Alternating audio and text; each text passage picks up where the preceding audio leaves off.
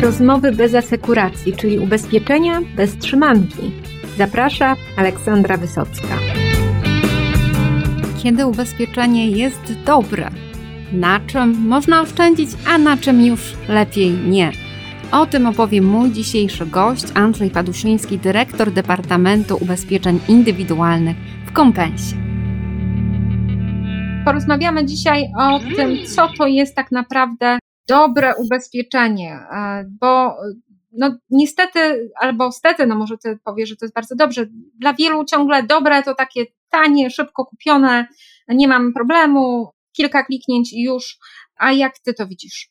Masz rację, że, że dobre ubezpieczenie to jest również też takie, które mogę e, sprawnie, szybko zawrzeć, zwłaszcza w takich sytuacjach, których, jakby to powiedzieć, no nie wymaga zbyt wielkiego zastanowienia się nad różnicami w zakresach, tak?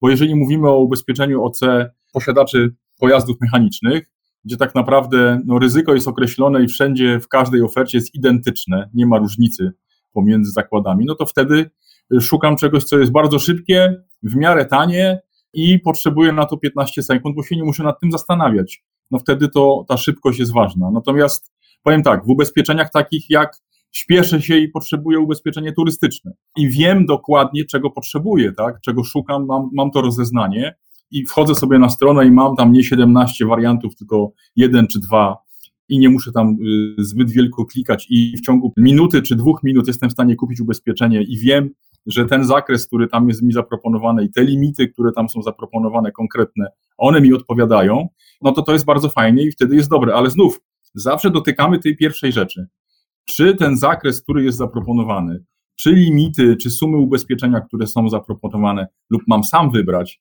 czy to jest dla mnie odpowiednie, czy to jest dla mnie nieodpowiednie. I tu to dobre ubezpieczenie zawsze zależy od takiego wstępnego namysłu.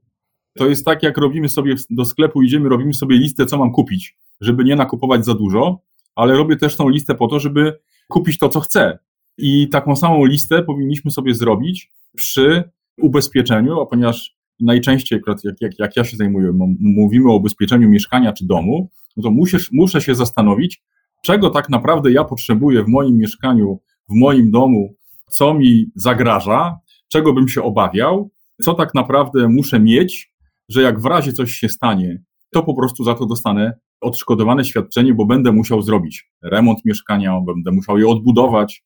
I oczywiście ludzie, jak patrzą przez pryzmat tego, co się może im wydarzyć, no to patrzą w najbliższym e, otoczeniu, mówię, no dobrze, mam pralki, mam lodówki, słyszę ciągle tam, że sąsiedzi kogoś, sąsiad mnie raz zalał, no więc najbardziej boją się tego, co jest jakby bliżej, bliżej ciała, koszula bliżej ciała, tego się boją, to widzą, tylko to są rzeczy, które jesteśmy w stanie załatwić kwotą, sumą ubezpieczenia w granicach 5-10 tysięcy złotych. Jak mam taki limit, to większość takich drobnych zalań typu, że tam, prawda, wężyk pękł i go zauważyłem po godzinie, czy po 15 minutach, czy nawet po ktoś tam sąsiad zauważył, zakręcił kran, to w kilkunastu tysiącach jestem w stanie się z taką szkodą zamknąć i można powiedzieć, OK, to mi wystarczy. Natomiast nie zastanawiamy się nad tym, że jednak zdarzają się rzadko, bo rzadko, ale takie zdarzenia, które powodują dużo większe szkody, dużo większe zniszczenia. Nie zastanawiamy się nad tym, na ile zagraża mi powódź, na ile zagraża mi huragan czy trąba powietrzna, na ile zagraża mi jakieś, jakaś burza, która może mi zniszczyć mój dom, czy może zniszczyć moje mieszkanie. Tak naprawdę to nam trochę słabiej do głowy wpada, a nad tym się powinniśmy zastanowić. I jak się nad tym zastanowimy, że coś takiego się może wydarzyć, ostatnio słuchałem wywiadu z klimatologiem i było pytanie, czy są w Polsce miejsca, gdzie trąba powietrzna się na pewno nie wydarzy. I pan profesor powiedział, no mogę stanowczo powiedzieć, że w Polsce w każdym miejscu, w każdym czasie trąba powietrzna może wystąpić. W związku z tym można spodziewać się jej wszędzie. Nie ma takiego miejsca, takiego punktu w Polsce, który można by powiedzieć, że to jest punkt bezpieczny od takiego zjawiska jak trąba powietrzna. A jest to na tyle lokalne i na tyle, że nawet nie są w stanie meteorolodzy tego przewidzieć, że do tego dojdzie. Więc tak naprawdę no, muszę za zakładać, że skoro w każdym miejscu to może powstać, to również też tam, gdzie mieszkam. No i jak sobie takie założenie zrobię, no to następne założenie jest dobrze, to co mi tak naprawdę się może zniszczyć. I muszę wiedzieć, jakie wartości chcę ubezpieczyć. Ile tak naprawdę mój dom, moje mieszkanie, ile potrzebuję pieniędzy na to, żeby moje mieszkanie, mój dom odbudować, odkupić, To jest najważniejsze. My nie myślimy tymi, tymi kategoriami. Mam takie wrażenie, że jak mówimy o ubezpieczeniu, to nie myślimy o kategoriach, że muszę to od, odnowić, odkupić nowe, tylko myślimy w kategoriach tych, których jesteśmy przyzwyczajeni. Wydaje mi się, że z ubezpieczenia komunikacyjnego, że ubezpieczamy samochód na wartość rynkową, na taką wartość, którą on ma w tej chwili, i jesteśmy do tego przyzwyczajeni, że ta wartość z czasem spada, a my tak naprawdę w ubezpieczeniu majątkowym, mieszkań, domów, ruchomości domowych, mówimy o zupełnie innym ubezpieczeniu. Mówimy o ubezpieczeniu tak zwanym nowe za stare. Czyli mam starą rzecz, a chcę mieć nową. I taką opcję ubezpieczam. Ubezpieczam swoje ruchomości, które, w skład którego wchodzą rzeczy nowe, bo kupiłem je przed chwilą, i rzeczy stare, które mam już od roku, dwóch, pięciu czy dziesięciu lat, tak? I te wszystkie rzeczy są razem ubezpieczone, ale ubezpieczone są w wartościach nowych, bo jak one mi się zniszczą, spalą, zatopią, zaleją, będą nie do użycia, no to muszę kupić nowe rzeczy i musimy myśleć tymi kategoriami. I to jest jakby największa praca agenta, największa praca pośrednika, ale też trochę klienta, żeby sobie to uświadomić, że my musimy mówić w kategoriach rzeczy nowych. Że jak mówimy o ubezpieczeniu majątku, to właśnie mówimy w ubezpieczeniu kategorii rzeczy nowych. I jak tu przejdę do tego dobrego ubezpieczenia, no to jak już wiem, że muszę myśleć o takich rzeczach, które zagrażają mi może raz na 10 lat, że może w tym roku mi się to nie wydarzy, ale jest szansa, że nawet mała, że takie zdarzenie jak trąba powietrzna, takie zdarzenie jak powódź, takie zdarzenie jak pożar może się u mnie wydarzyć, więc jak już wiem, że to sobie zakładam, że tak mam, no to potem następna rzecz, że muszę mieć rzeczy nowe, to następną rzeczą jest tylko patrzeć, ile ja tego wszystkiego mam, ile to wszystko jest warte. I nie w częściach minimalnych, tylko w wartościach maksymalnych. Bo znów, jak będę odkupował starał się odtworzyć swoje mienie, no to nie będę się starał stworzyć tego w wartościach minimalnych, czyli po minimum. Jak miałem trzy zastawy, y, za przeproszeniem, obiadowe, to teraz sobie po pożarze kupię sobie jedną. Też chcę mieć trzy, tak? No może czasem e, też przesadzamy z tym, co posiadamy, ale na jak może, może tak, ale, ale, ale z drugiej strony, jeżeli, jeżeli miałem tego i korzystałem z tego, no to nie, nie, nie, patrzmy na to, że a ja po tam po pożarze to teraz będę używał dwóch łyżeczek do herbaty, a nie dziesięciu, tak? No tak to wygląda, w związku z tym jak y, zastanawiamy się razem, to byłoby dobre, z pośrednikiem, jakie wartości przyjąć, no to przyjąć te wartości maksymalne, nawet y, zrobić takie ćwiczenie, żeby po prostu przyjąć te wartości maksymalne. Jeżeli to wyjdą grube setki tysięcy i grube miliony, no to łatwiej jest mi to obciąć i powiedzieć, dobra, nie 200 tysięcy, tylko 150, prawda? No ale jak ja sobie wyjdę z minimum i wyjdę, że potrzebuję 15 tysięcy, no to tam jak już zaczynam obcinać 15 tysięcy, to już nie ma za bardzo co obcinać, bo się zafiksowałem na kwotę 15-20 tysięcy złotych i dla niektórych to jest, i tak wydaje się, że to wielka kwota. Ja zawsze w takim miejscu, nie wiem czy mam na to czas, ale mam taką opowieść swojej znajomej, która pracowała w firmie ubezpieczeniowej i miała niestety tą, tą nieprzyjemność, że jej mieszkanie się spaliło. Na szczęście też opowiadała to, że mieli szczęście, bo pożar tak naprawdę trwał długo, ale sam fakt zauważenia i od momentu, kiedy zauważyli i uciekli z tego mieszkania, to były naprawdę minuty i potem już do tego mieszkania się nie dało wrócić i było całkowicie zniszczone. Więc ja mówię, no dobra, no ale czym się martwisz, rozumiem tragedię, ale przecież jesteś ubezpieczoną. I tak, jestem, mam polisę, nawet wykupioną w firmie, w której pracowała, wszystko fajnie. Mówi, wiesz co, no tylko szef bez butów chodzi.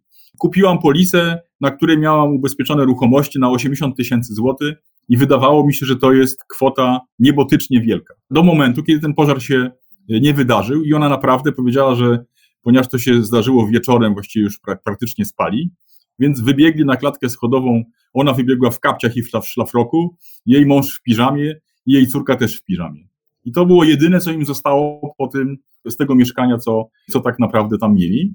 Więc jak sobie podsumowała, co musi odkupić, plus e, remont i wszystkie inne dziwne rzeczy, to 80 tysięcy złotych naprawdę rozpłynęło się w sekundę.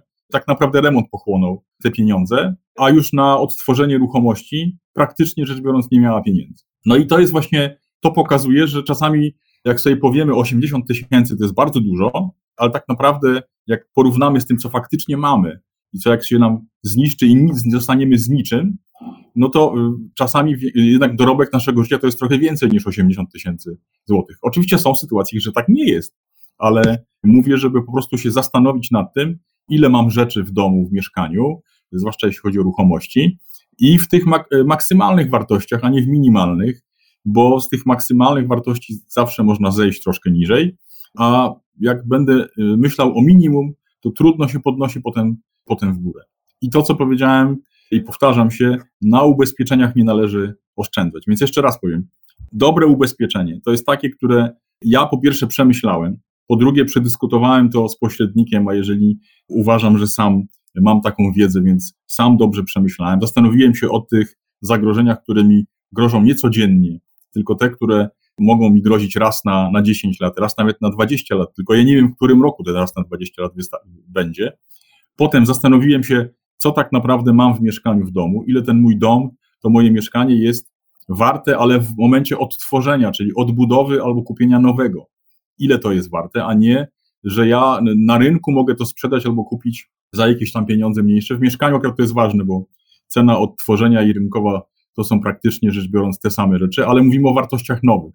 Jak mamy mieszkanie trochę starsze, to mamy warunki akurat w kompensie, które po pozwalają odnowić to mieszkanie w, na nowych warunkach, a nie na, nie na warunkach starych. I trzecia rzecz to są właśnie te sumy ubezpieczenia, żeby one były jak najwyższe, żebym się nie martwił, że dostanę mniejsze odszkodowanie. I wtedy tak naprawdę mogę powiedzieć, że to jest dobre ubezpieczenie. Jestem ubezpieczony, bo to zapewnia mój komfort psychiczny, że śpię spokojnie, bo wiem, że te limity, które sam wybrałem, albo mi ktoś pomógł to wybrać, to one są takie, że jak coś się wydarzy, to mogę spokojnie, tak jak w kompensie, dostać lokal zastępczy, hotel czy dom na rok, odbudowywać sobie e, swoje mieszkanie, swój dom, spokojnie sobie odkupić e, swoje ruchomości, które straciłem i po prostu czekać, aż się przeprowadzę do wyremontowanego mieszkania albo do odbudowanego domu i po prostu nie mieć z tego tytułu problemów i mieć, móc się zajmować czymkolwiek innym, pracą, hobby, być szczęśliwym członkiem rodziny po prostu, zajmować się tym, co jest najważniejsze, a nie tym, że nie ubezpieczyłem się dobrze, czy tak, żeby mi wystarczyło pieniędzy na stworzenie tego, co miałem.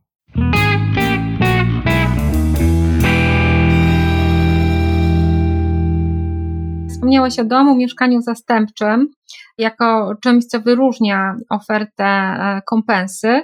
E, co jeszcze macie, czego być może nie mają inni? Mówimy dzisiaj o, o produkcie tak. Kompensa Rodzina, bo wy macie tych produktów też troszeczkę, ale dzisiaj się skupiamy na Myślę, że tak naprawdę y, też trzeba powiedzieć, że y, rynek bardzo, bardzo w ubezpieczeniach y, mieszkań i domów zrobił duży postęp, jeśli chodzi o zakresy, i one są naprawdę bardzo porównywalne. Więc czym możemy się pochwalić? Na pewno możemy się pochwalić się tym, że to, co spędzało sens powiek, moim zdaniem niekoniecznie potrzebnie, czyli tak zwane odpowiedzialność za, za rażące niedbalstwo. W kompensie y, to również mamy. Dlaczego powiedziałem, że to niekoniecznie spędzało, niepotrzebnie spędzało ludziom sens powiek? Bo tak naprawdę te elementy, na które inne zakłady zwracają uwagę, na przykład to, że zostawiło się żelazko włączone, czy to, że zostawiliśmy zupę na, y, na gazie, to akurat w kompensie nigdy rażącym niedbalstwem nie było i nigdy pod takie rzeczy nie było podciągane. W związku z tym rażące niedbalstwo to są naprawdę już takie rzeczy, które graniczą z tym, że my coś umyślnie zrobiliśmy. Na przykład powiedzmy sobie, że umyślnie kupiłem sobie choinkę i sprawdzam, czy ona się faktycznie tak szybko pali w mieszkaniu. No to to już byłoby podchodzące, podrażące, podrażące niedbalstwo, ale to w kompensie ubezpieczamy. Teraz wprowadziliśmy taką rzecz, że faktycznie czasami mówimy klientom, że powinniśmy przy wyjazdach pamiętaj, zamykaj okna, zamykaj drzwi, zakręcaj krany, Oczywiście to, jak ktoś zostawi otwarty kran, w kompensie odpowiedzialność jest, ale jak zapomni zamknąć okna i niestety napada nam przez to okno, będzie akurat w tym czasie burza, bo wyjechaliśmy do, do, do pracy i zapomniałem, albo zostawiłem okno dachowe, byłem na, w ogródku, w ogrodzie, nie zdążyłem pozamykać tych okien i coś tam się jednak, jakaś była duża nawałnica i tej wody się nalało przez te okna, to również e, w kompensie taka odpowiedzialność będzie. Mamy bardzo fajne, wysokie limity, jeśli chodzi o odpowiedzialność za rzeczy, które są w piwnicach.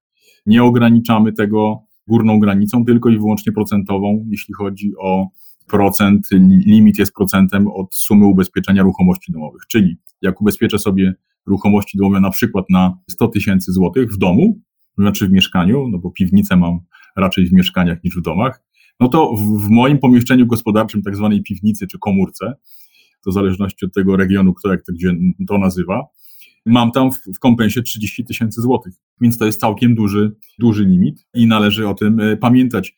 Przy okazji tej, tych, tych, tych piwnic też ubezpieczamy tam rzeczy, które są od kradzieży z łamaniem. Też z tak dużym limitem, więc tak naprawdę to jest też taki nasz atut, który podkreślamy. Ważnym naszym atutem to jest właśnie to, że my za wszystkie rzeczy płacimy w tej zasadzie nowe za stare, czyli wszystkie rzeczy ubezpieczone są ruchomości domowe w wartości odtworzeniowej nowej i klient może sobie odkupić rzeczy, rzeczy nowe. Nie wszystkie zakłady to stosują, niektóre e, mówią o limitach wiekowych, na przykład, że ubezpieczają tylko rzeczy, które są do 7 lat czy do 10 lat. My tego progu nie mamy, w związku z tym warto to mieć właśnie, to ubezpieczenie mieć właśnie w kompensie z tego powodu. Co jeszcze, no wymieniać mógłbym jeszcze tutaj tego bardzo dużo, tych atutów też jest mnóstwo, zwłaszcza jeśli chodzi o nasze podejście związane z likwidacją szkód, gdzie mamy szybkie ścieżki, gdzie tak naprawdę w ciągu jednego dnia, jeżeli zadzwoni do nas i szkoda jest drobna do 5 tysięcy złotych, jesteśmy w stanie szkodę zlikwidować w ciągu jednego dnia i następnego dnia mamy odszkodowanie na naszym koncie. To też są y, argumenty, których nie widać w ogólnych warunkach, bo to nie jest y, napisane, że my to gwarantujemy, ale większość szkód już jest właśnie w ten sposób obsługiwana i to jest myślę bardzo duży y, atut. Jak rozmawiamy z pośrednikami, to oni sobie bardzo to, bardzo sobie to chwalą. To na przykład, że my mamy inne definicje zdarzeń, gdzie tak naprawdę już nie mówimy, co to jest pożar, nie mówimy, co to jest powódź. Powódź to powódź, po prostu jak jest coś w wyniku powodzi zalane, zatopione, no to po prostu za to odpowiadamy, nie, już nie, nie dzielimy zapałki na czworo na temat wiatru, czy ile ma mieć metrów na sekundę, żeby nam dach zerwało. No zerwał wiatr dach, to znaczy, że wiało i od takiego ryzyka człowiek jest ubezpieczony, więc to jest ważne. To samo, co w definicjach e, na przykład ruchomości domowych, czy domów, czy jakichś innych stałych elementów. Przy okazji ruchomości, wszystko, co mamy w domu e, i nie jest to samochód, i nie jest to motocykl rejestrowany, ani inne pojazdy, no to po prostu jest ruchomość domowa i koniec, kropka. Jeżeli się tylko nie jest zamontowane na stałe jako element mieszkania lub element domu, mam to, jest to moje, użytkuję, no to po prostu jest to ruchomość domowa. Najważniejsze, że jest to moje. I to jest to najważniejsza rzecz, która rozgranicza, czy coś jest ruchomością domową, czy też nie jest. Więc to są nasze takie argumenty, które trafiają, myślę, do, do ludzi i ułatwiają życie, bo, bo te nasze warunki się czyta troszkę, troszkę sprawniej. Powiedz Andrzeju, czy klientowi opłaca się zawrzeć ubezpieczenie na 3 lata? Bo na pewno dla ubezpieczyciela to jest korzyść, dla agenta to jest korzyść, no ale jak to wygląda od strony klienta? No tak, dlaczego w ogóle wprowadziliśmy dość dawno już polisę trzyletnią? Z dwóch powodów. Po pierwsze, to, czy to jest wygodniejsze dla, dla ubezpieczyciela, dla agenta, na pewno patrzyliśmy z, pod, z punktu widzenia klienta. Po pierwsze, robi to raz na trzy lata. I to już jest taka oszczędność, że nie musi co roku pamiętać o tym, że ma to do ubezpieczenia.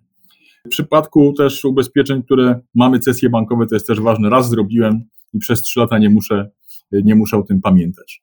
Dla nas jest ważna jeszcze też jest taka, taka informacja, gdzie myślę, że z tego też powodu ludzie kupują ubezpieczenia na trzy lata, że my tak naprawdę na trzy lata zamrażamy warunki cenowe i warunki, które klient z nami wynegocjował nie ma ich na rok, tylko ma je na 3 lata. Czyli jeżeli zapłacił składkę, to zapłacił składkę za 3 lata i następne, następna płatność będzie po 3 latach tak naprawdę, znaczy płatność, obliczanie składki będzie za 3 lata.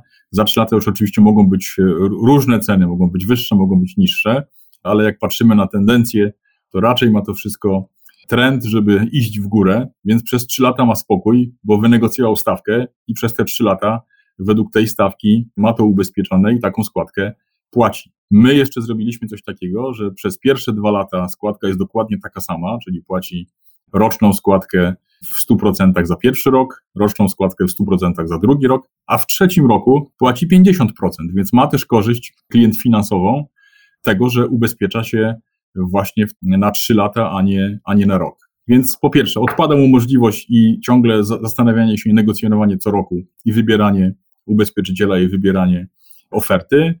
Po drugie, zamraża warunki właśnie na 3 lata. I po trzecie, ma jeszcze tą korzyść, że w trzecim roku płaci połowę składki, która by wynikała właśnie z pierwszego i drugiego roku. Myślę, że to są na tyle ważne argumenty, że ludzie tego kupują dużo i u nas tak naprawdę ponad 30% wszystkich polis to są właśnie polisy 3-letnie.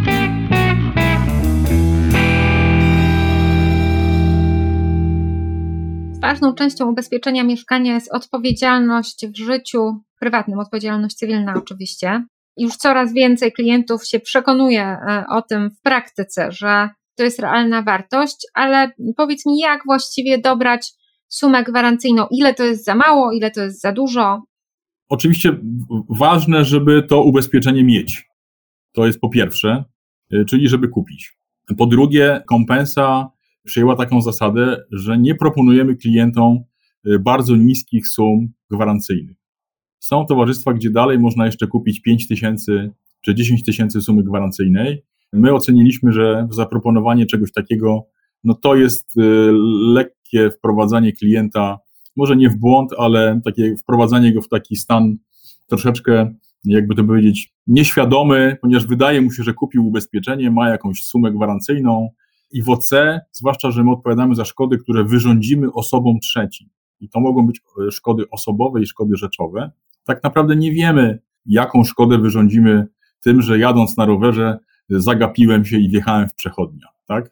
Jeżeli jechałem w miarę wolno, to może się okazać, że za, poza zarysowaniem i, e, e, nie wiem, rozdarciem spodni, czy jakiejś, jakiejś garderoby, nic się nie stanie. I w tych kilku, kilku tysiącach się zmieszczę. A jeżeli ktoś niefortunnie upadnie i pójdzie do szpitala, będzie leczenie, jeszcze nie daj Boże będzie połamany, a już najgorzej, jak jeszcze niefortunnie upadnie i zostanie e, niestety inwalidą do końca, e, do końca życia, no to to już będą dziesiątki tysięcy i setki tysięcy. Więc u nas minimalna suma gwarancyjna to jest 50 tysięcy złotych i u nas mniej niż 50 tysięcy się nie da kupić. Więc to 50 to jest minimum minimum. Ja w swojej polisie akurat mam 200 tysięcy. Myślę, że na Polskę i na te rzeczy, które ja robię, to jest y, wystarczająca suma gwarancyjna. Zwłaszcza, że mieszkam w mieszkaniu, w bloku na drugim piętrze, mam tylko jednego sąsiada i piwnicę pod spodą, więc szanse na to, że zaleje więcej osób jest y, mniejsza. Więc taka zasada, jak mieszkam w bloku, w wieżowcu im wyżej mieszkam, tym z tą sumą powinienem iść coraz wyżej, bo mam szansę, że nie zaleję jednego sąsiada, tylko dwóch, trzech, a nawet czterech czy więcej, więc wtedy ta suma gwarancyjna powinna być wyższa, choćby z ryzyka zalania, a to się może niestety wydarzyć. Na pewno, jeżeli bym mieszkał na pierwszym piętrze, a pod spodem miał jakieś lokale użytkowe, to też bym się zastanawiał nad tym, żeby taką sumę gwarancyjną mieć wyższą, czyli w okolicach tych 100, 200 czy nawet jeszcze więcej złotych, bo to mnie może drogo kosztować. Może, mogę mieć pod spodem sklep z elektroniką i jak tam coś się zaleje, to niestety wszystko będzie do wyrzucenia i będę miał duże, duże szkody, ale tak samo jak na przykład będę z jakimiś e, artykułami, nie wiem, spożywczymi, czy na przykład z apteką, czy nie wiem, z odzieżą, czy rzeczami dla dzieci, gdzie tam też zalanie czegokolwiek powoduje, że mimo, że rzecz jest czysta i wydawałoby się, że, że nic się nie stało, ona się nie, daje, nie nadaje do, do, do dalszej sprzedaży i musimy tak naprawdę mieć w 100% to jakby wyrzucić, zutylizować, więc ta szkoda też będzie bardzo duża. Więc w zależności od tego, gdzie mieszkam, jakich mam sąsiadów, no to tą sumę gwarancyjną muszę dostosowywać. Druga rzecz, moja aktywność, czy kolejna, moja aktywność. Czy na przykład mam aktywność taką sportową, że naj, najlepiej to się ogląda sport w telewizji i tylko przed tym telewizorem sobie siedzę i dobrze, tak mogę jak chcę. Czy też na przykład biorę, nie wiem, rolki, rower, deskę, czy wiem, windsurfing, czy kitesurfing, czy żegluję, czy lubię bardzo aktywnie i dość dużo tego, tego sportu uprawiam, to jest tak, im więcej używam sprzętów, które są jakby niezależne od mojej woli, no bo wiadomo, że jak się rozpędzę rowerem do prędkości 20, 30, czy nawet 40 albo i więcej kilometrów, nie zatrzymam tego roweru w miejscu, tak? Hulajnogi też w miejscu nie zatrzymam. Rolki mogę się przewrócić, też się w miejscu nie zatrzymam, bo sam mam swoją masę, więc im mam, im używam rzeczy, które są bardziej niezależne ode mnie, tym znów muszę, muszę myśleć o tym, żeby ta suma gwarancyjna była e, coraz wyższa i jak najwyższa, no bo mogę komuś zrobić krzywdę swoją niefrasobliwością, swoją nieuwagą, swoim zagapieniem i wtedy mogę mieć z tym duży problem.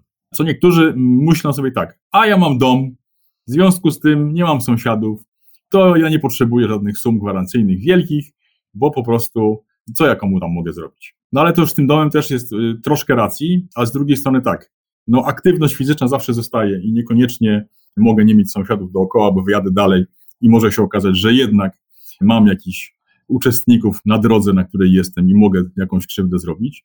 Po drugie, muszę na przykład sprawdzić, czy na mojej posesji nie rosną jakieś drzewa, czy prze, przez przypadek przy wietrze, a ja na przykład nie konserwuję tych drzew, czy nie podcinam gałęzi, coś komuś na samochód spadnie i może się okazać, że to będzie moja właśnie odpowiedzialność za to, że tych roślin, które rosną na mojej posesji, nie utrzymuję w należytym stanie. Może się okazać, że to może być bardzo bolesne, czego przy mieszkaniu praktycznie rzecz biorąc nie ma.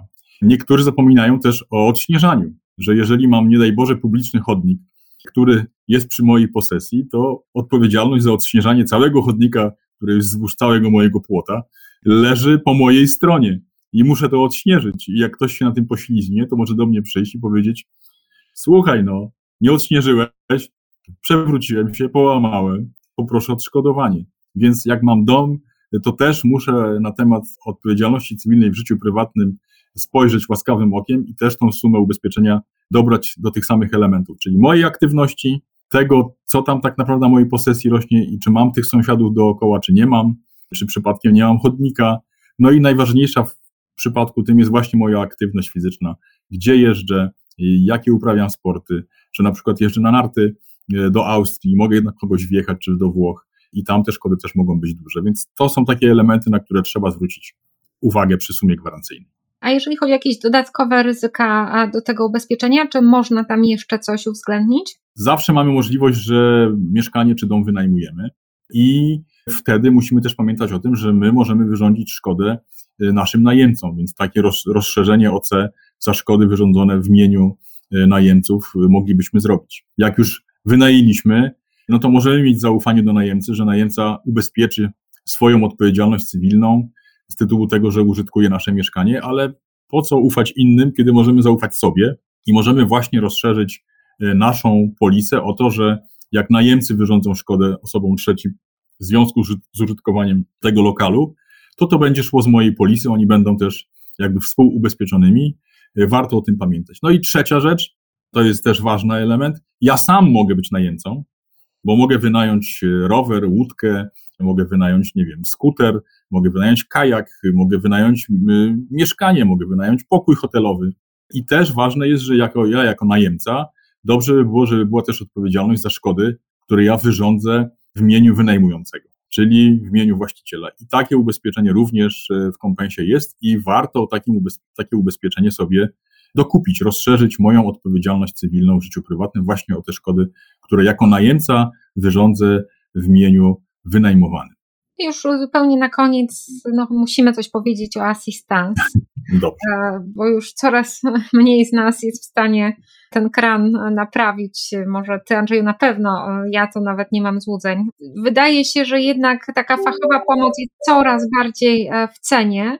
I jak to wygląda u Was? Czy to jest, e, jest standard w ubezpieczeniu, czy może jeszcze dodatkowo w asystansie robicie coś poza tym, no takim już hydraulikiem? Co tam jeszcze jest? Tak, więc oczywiście Home Assistance jest standardem i teraz ja sobie nie wyobrażam polisy, w której by Home Assistance nie było. My do tego dołączymy jeszcze Medical Assistance, czyli dwa, dwa takie elementy. Oczywiście w Home już przestaliśmy rozdzielać na, na hydraulików, ślusarzy. Mówimy, że specjalista, po prostu pomoc specjalisty od, od zdarzeń, które e, są u nas w domu. Czy na przykład, nie wiem, mam jakąś awarię prądową, potrzebuję elektryka, bo nie wiem, co tam się dzieje. Coś się smaży w puszce, coś tam brzęczy w gniazdku, nie wiem co się dzieje, tak?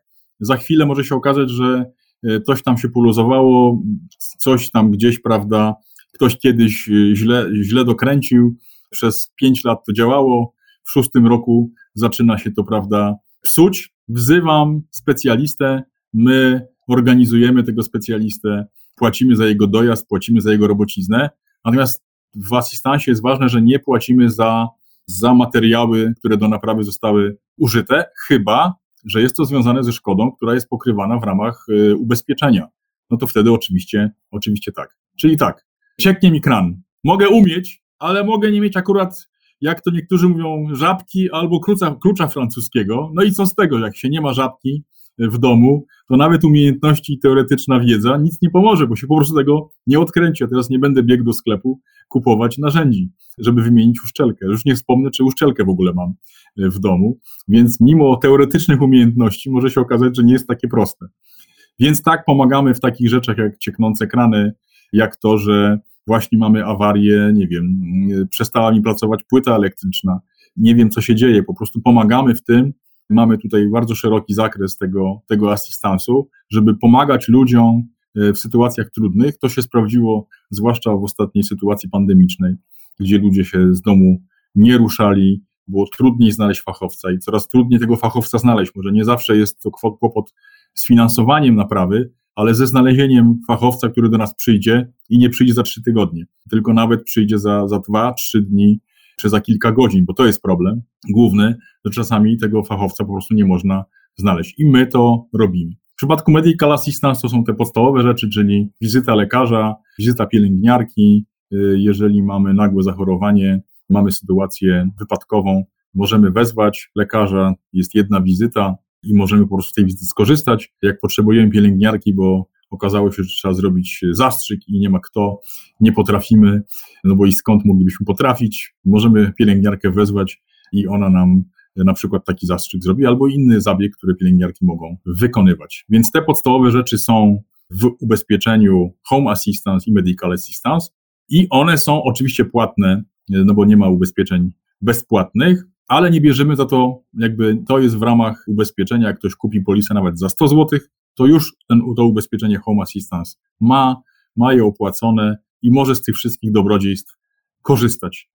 Mamy dodatkowe opcje, które są dodatkowo płatne, na przykład pomoc informatyczna, to jest też bardzo ciekawy assistance, związany z awariami sprzętu komputerowego, ale takimi awariami software'owymi, czyli oprogramowania, internetu, coś nie działa, działało, a nie działa, nie mogę programu włączyć, albo nie potrafię włączyć i mogę, trzeba zadzwonić, jak sobie ustawić pocztę, jak sobie ustawić jakieś konto, coś chcę zmienić w, w koncie i nie wiem jak, bo zapomniałem, to mogę zwrócić się o taką pomoc i nasi fachowcy pomagają, łącznie z tym, że pomagają w tym, że chcę kupić na przykład na prezent komputer, no i chcę się dowiedzieć, jaki kupić tak naprawdę, żeby nie przepłacić, żeby jak mam tam, nie wiem, kuzyna, który interesuje się gamingiem, żeby nie kupić mu komputera, który się do niczego nie nadaje. Ja wydam pieniądze, będę myślał, że będzie zadowolony, e, a obdarowany popatrzy, mówi, no fajne, ale do niczego mi się nie przyda. Więc w takim szerokim zakresie również pomoc informatyczną świadczymy i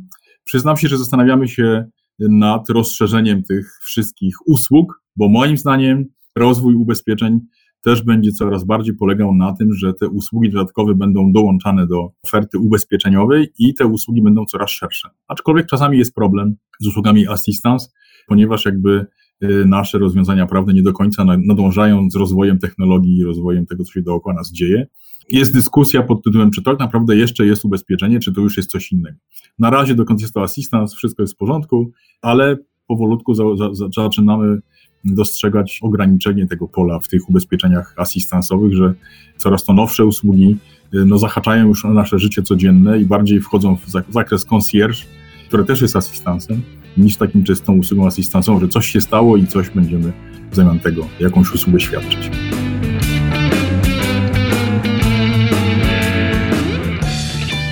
Warto rozmawiać z klientami na poważnie o majątku, o ubezpieczeniach, również o tych trudnych tematach, bo przecież właśnie od tego jest nasza branża. A ja bardzo serdecznie zachęcam do wysłuchania również innych odcinków podcastu ubezpieczeniowego Rozmowy bez asekuracji. Do usłyszenia.